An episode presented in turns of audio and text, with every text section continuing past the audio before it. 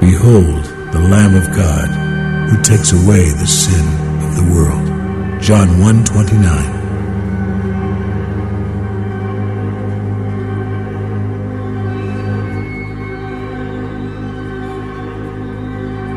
In him we have redemption through his blood, the forgiveness of sins. Ephesians 1 7. God presented Christ as a sacrifice of atonement through the shedding of his blood. Romans 3:25.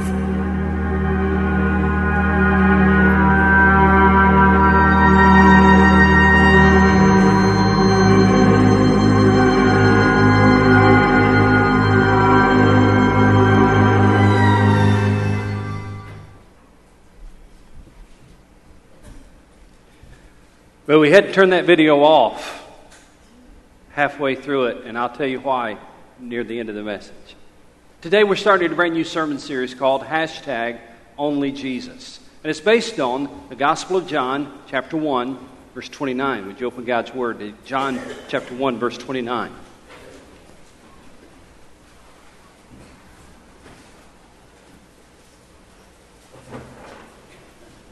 Gospel of John, chapter 1, verse 29. I've got a question for you. When I say the word substitute, what's the first thing that comes to your mind? I thought that would be the case. Substitute teacher. How many remember having a substitute teacher? How many were mean to the substitute teacher? I looked up the word substitute in Webster's dictionary and it says person or thing that takes the place of someone or something else. A person or thing that takes the place of someone or something else. For example, we use that word in lots of different ways. Uh, the word substitute is used in the NCAA tournaments. The, the coach will substitute one player for another, he'll take the place of someone else. In recipes, we substitute one ingredient for another. For example, margarine for butter. We substitute one thing for another. I was at Ridgecrest this week, and on Friday, I went looking for some sugar for my grits, and I couldn't, couldn't find any. Now, come on now. You, if, you, if, if you want it, that's what makes them good. If you put enough sugar on them, they are really, really good. I'm telling you, about four packs of sugar. It's good stuff. But here's the problem I found Splenda, I found Sweet and Low, and I found uh, whatever that other. Equal, thank you. So we have substitutes, right? Something that's substituted in the place of something else. Even in math, we have substitutes or substitution. In algebra, uh, you're substituting numbers for where the letters are. It's, uh, we use that word in lots of different ways substitution or substitute. It's interesting that when Jesus began his ministry, John the Baptist referred to Jesus as the Lamb of God. Now, why that title? As Jesus was just starting his ministry, because let me give you the time frame when he used this, this title. The Lord Jesus had been baptized about six weeks ago, gone through the 40 days of temptation, and now about six weeks has passed since his baptism. And as he walks into town, John sees him walking towards him, and this was the beginning of his ministry. And John announces to everyone, John chapter 1, verse 29, you can read it or follow along. John announces to everyone, Look, the Lamb of God that takes away sin of the world. Now, why that title? I think John was indicating that Jesus had come to be our substitute. Our substitute. The title Lamb of God probably was associated in the minds of the Jews in two different ways when they heard it. When those words were ringing in their ears, it probably brought to mind two different things. First of all, it probably brought to mind the Passover lamb. You see, in Exodus 12, the Passover commemorated the final plague on Egypt when the firstborn of the Egyptians died, and the Israelites were spared because the blood of the lamb was smeared on the doorpost. The angel of the Lord would pass over and not destroy the occupants of the houses that were under the sign of the blood. Now, here's something interesting that you need to know the Passover lamb was originally not about sin. The Passover lamb originally was not about sin, it was about substitution. One life taken to spare another. Jesus did that for us. His life was substituted for us on the cross. One life given to spare all of us. In fact, if you're reading in 1 Corinthians 5 7 one day, you'll see that the Apostle Paul wrote these words For Christ, our Passover lamb, has been sacrificed. The Lord Jesus Christ is our Passover lamb, one life sacrificed to spare another. So when the people in John's day, the Jews in John's day, heard that, look, the Lamb of God, they probably thought of the Passover lamb, but they also probably thought about just the daily sacrifices that they saw. You see, the people of Israel were very familiar with lambs being used as sacrifices, and not occasionally, but on a daily basis. Listen to Exodus chapter 29, verse 38 and 39. This is what you're to offer on the altar regularly each day two lambs, a year old. Offer one in the morning and one at twilight. For as long as the temple stood, get this in your mind. For as long as the temple stood, every morning and every evening, a lamb was sacrificed at the temple for the sins of the people. Now, you might be interested to know that when Jesus died on the cross and he cried out, It is finished, it was the time of the evening sacrifice for the lamb at the altar of the temple. John pointed to Jesus as the substitutionary sacrifice for everyone. You might ask, though, but Pastor, here's what I'm trying to understand. How was Jesus our substitute? I mean, I understand what you read, I understand what you're talking about, but practically speaking, how was Jesus our substitute? Look in John chapter 129. I want you to notice a phrase. John 129. The next day, John saw Jesus coming toward him and said, Look, the Lamb of God who takes away the sin of the world. That phrase, takes away, can also be translated, takes up. Jesus took away our sin by taking them upon himself. Isaiah prophesied about that. Would you put your finger here in John? Go with me to Isaiah 53. We're going to use our Bibles a lot today. I hope you're going to be following and taking notes and writing things in the column of your Bibles. Isaiah 53, verses 5 through 7.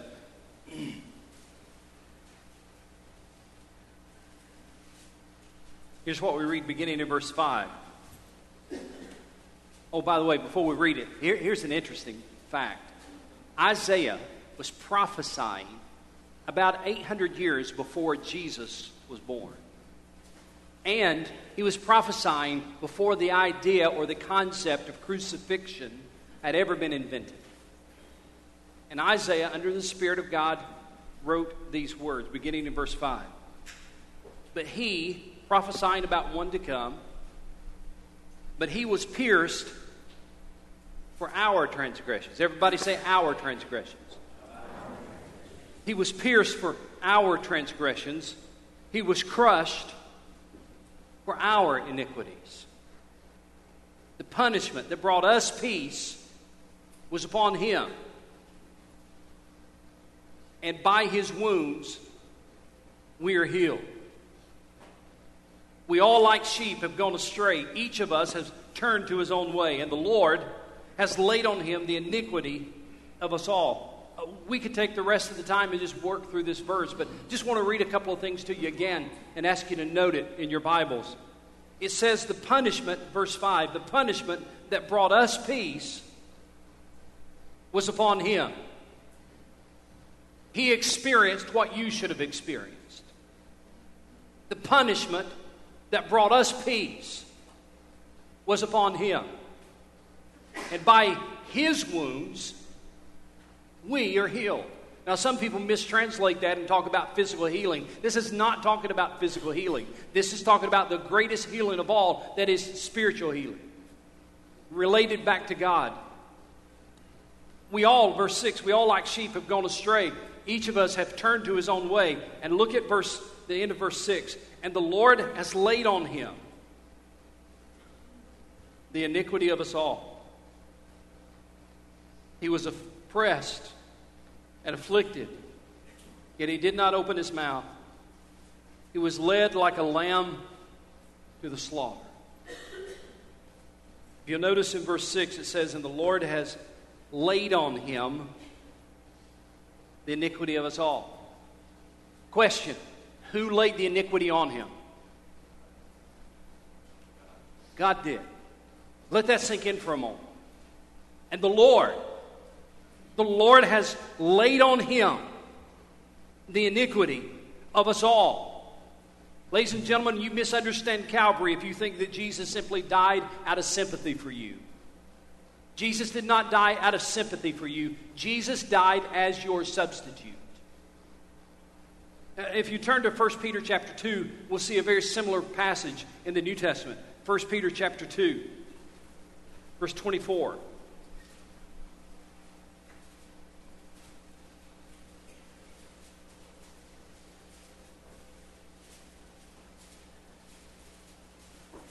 1 Peter chapter 2 verse 24. He himself, speaking of Jesus, bore our sins in his body as substitution.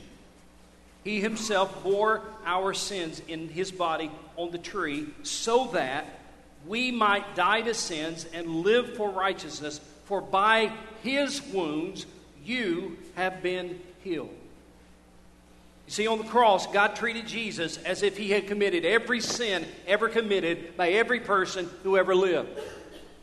You got to hear that again.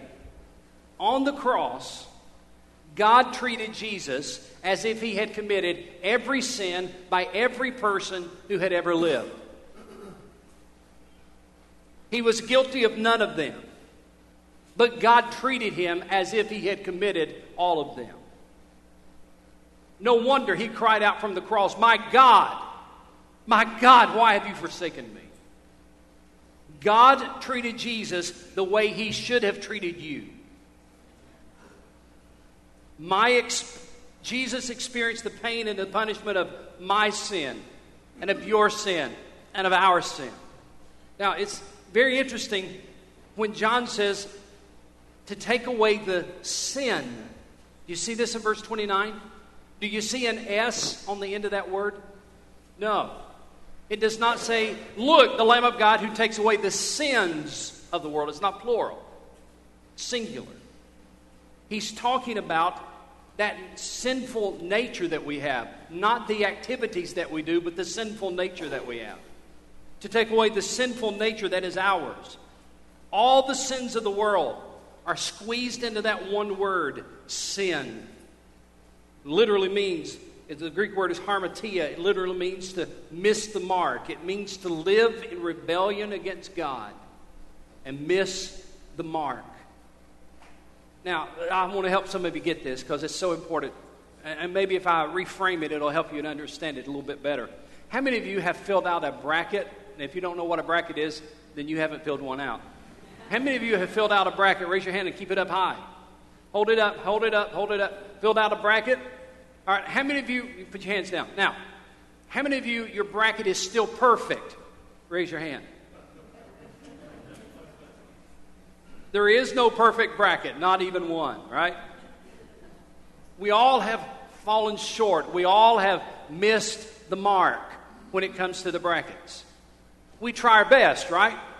You try your best to figure out who's going to win the tournament, who's going to beat who. I, I, my bracket, I'm not going to brag, but my bracket was pretty good until North Carolina State beat Villanova. Then it just busted my bracket. Amen. I got an amen over here on my right. I had them going all the way to the Final Four, and now they've just tore it all, all to pieces. See, we try our best to get it right. We try our best to do it right. We try our best to make it work, and then all of a sudden it still just messes up. None of us are perfect. We all miss the mark. We all live in rebellion. There is none righteous, the Bible says, not even one. We all miss the mark of God's holiness and God's righteousness. last week or week before last, I forget when it was, Lisa and I went on a little road trip, and we stopped at a fast food restaurant. Have you ever had one of those waitresses? And she's really not even a waitress. She's just standing behind the cash register. I don't know what you'd call that person. But in the fast food restaurant where you walk up to the cash register, have you ever had one of those people who just, they're just not very nice? have you ever had one of those? This lady, I walked, honest truth, I walked up to the cash register and she just stood there Never said, Can I help you? Never said, What would you like? She just stood there and looked at me like, I stood there for a moment, and I finally said something to her, and, and uh, I smiled, and she didn't smile back. She just stood there. I finally asked her a question about something because I was trying to decide what I wanted. So in my stupidity, I asked her a question about the menu. And she looked at me like she was totally, I can't even give you the look she gave me. She looked like she was totally disgusted with me. Like, what are you doing here? You are bothering me to no end. Well, we finally got our food and we went out to the car because it's friendlier out in the car than it is at the restaurant. We finally got our food and went out to the car. My sweet wife, who never says anything bad about anybody, when we got to the car door, we hadn't said anything about this, this lady. And when we finally got to the car door, my wife said, I bet she never wins the Employee of the Month award.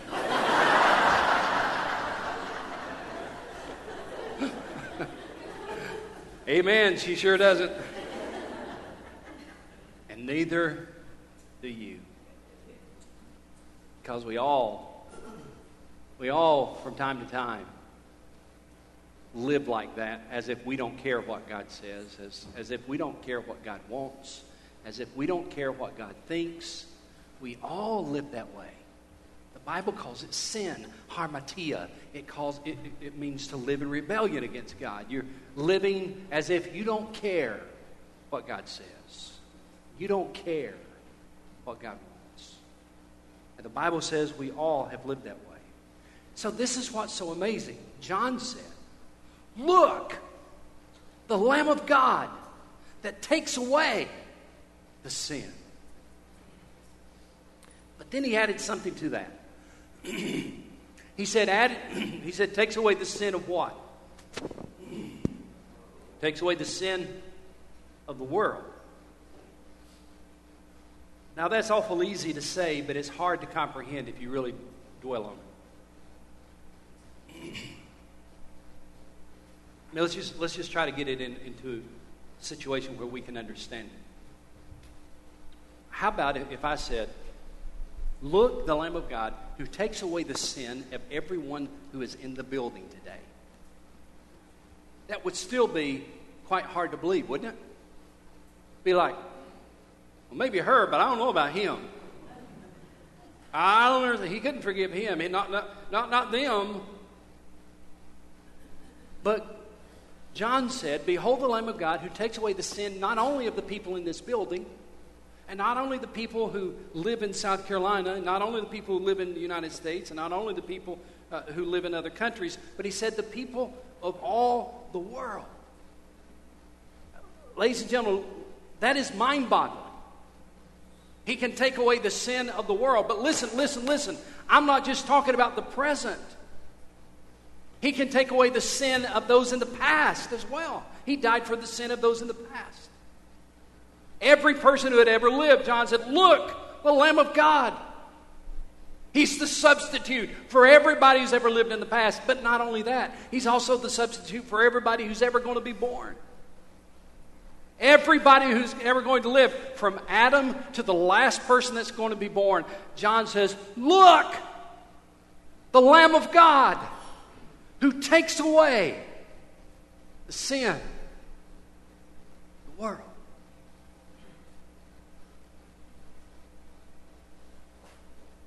We look at that, and all we can do is marvel.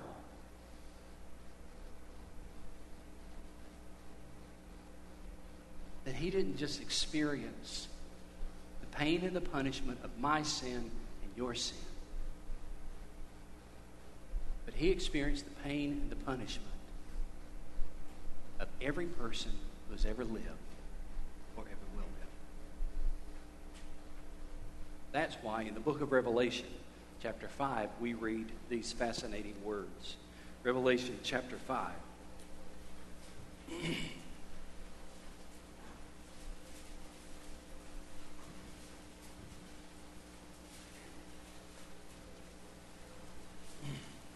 Revelation chapter 5, beginning in verse 6.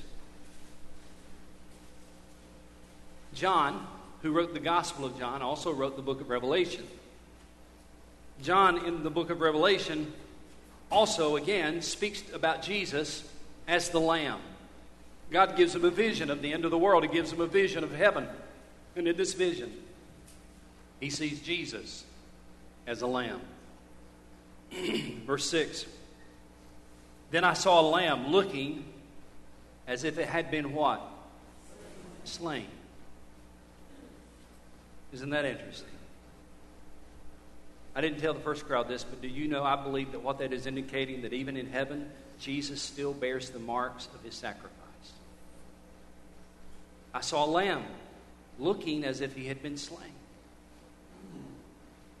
Standing in the center of the throne, encircled by the four living creatures and the elders, he had seven horns and seven eyes, which are the seven spirits of God sent out into all the earth. He came and took the scroll from the right hand of him who sat on the throne. And when he had taken it, the four living creatures and the 24 elders fell down before the what? The Lamb. Each one had a harp, and they were holding golden bowls full of incense, which are the prayers of the saints. And they sang a new song and here's what they sing. You are worthy to take the scroll and to open its seals because, because you were slain, and with your blood you purchased men for God. And watch this. From every tribe and language and people and nation. Look, the Lamb of God who takes away the sin the world.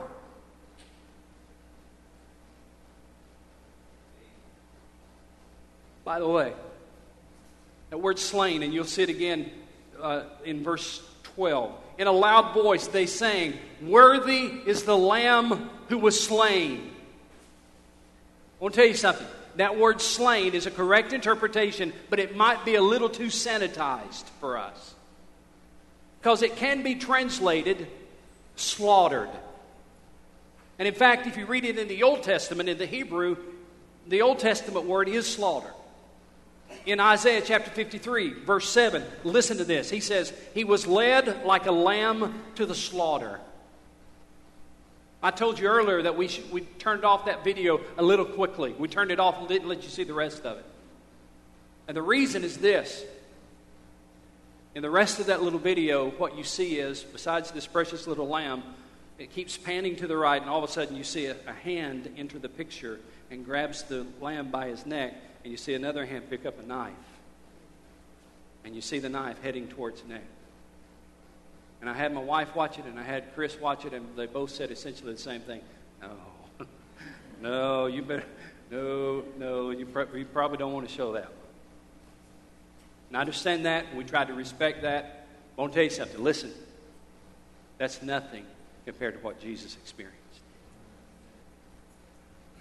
Isaiah 53 7, like a lamb led to the slaughter. Jesus is the substitutionary sacrifice that was slaughtered for my sin and for yours. And next Sunday, we'll partake of the Lord's Supper and it is a reminder that our salvation is not cheap. In order to pay the penalty of my sin, Jesus was slaughtered on the cross for you and for me. Look, the Lamb of God who takes away, because he takes it upon himself, the sin of the world. So I want you to, I want you to understand this. We are acceptable to God not because we've given something up, we're acceptable to God not because we've stopped doing bad things. We're, we're acceptable to God not because we've obeyed Him. We're acceptable to God not because we've been baptized. We are acceptable to God when we accept Jesus Christ as our substitute who died on the cross. And that's the only way the sinful people like us can have a relationship with a sinless God. I'll summarize it in one sentence for you. Here's the sermon in a sentence. On the cross, God treated Jesus as if he lived your life so he could treat you as if you lived his life. On the cross, God treated Jesus as if he lived your life so that he could treat you as if you lived his life. You know what that is? That's substitution. I am glad. Can I get a witness? I'm glad I've got a substitute. One who stood in my place on my behalf. I want you to bow your heads for a moment. Let me talk to you for a minute. I'm going to ask you not to be leaving. We'll be concluding very shortly. But I, I've got to ask you a question. Have you ever claimed Jesus Christ as your substitute? See, the good news is that there is no one here for whom Christ did not die to take away the sin of the world. There is no one here for whom Christ did not die. The bad news is there are some here today, likely, who have never accepted what he did for them. Today, we're going to give you an invitation, an opportunity for you to say, Lord Jesus, I accept what you did on the cross for me as my substitute. By faith, I believe you died in my place. By faith, I believe you died for my sin. By faith, I believe you experienced the pain and the punishment I deserved. I claim you as my substitute and as my Savior. The Lamb of God takes away sin of the world. See, your sin is in one of two places. Your sin is either still on you or it's on Jesus. Where is your sin today? Either still on you or it's on Jesus. I pray today that you'll decide Lord Jesus, I want you to be my substitute. Father, thank you for your grace. Thank you for your love. Thank you for Jesus. Thank you that there is a Lamb of God who took our place, stood in our place, died in our place, experienced the pain and the punishment I should have experienced, so that I could experience the goodness that I do not deserve. I pray, Lord, somebody here today, because of the inspiration of your word and the conviction of your Holy Spirit, I pray that today somebody would trust Jesus as their Savior. His name I pray. Amen.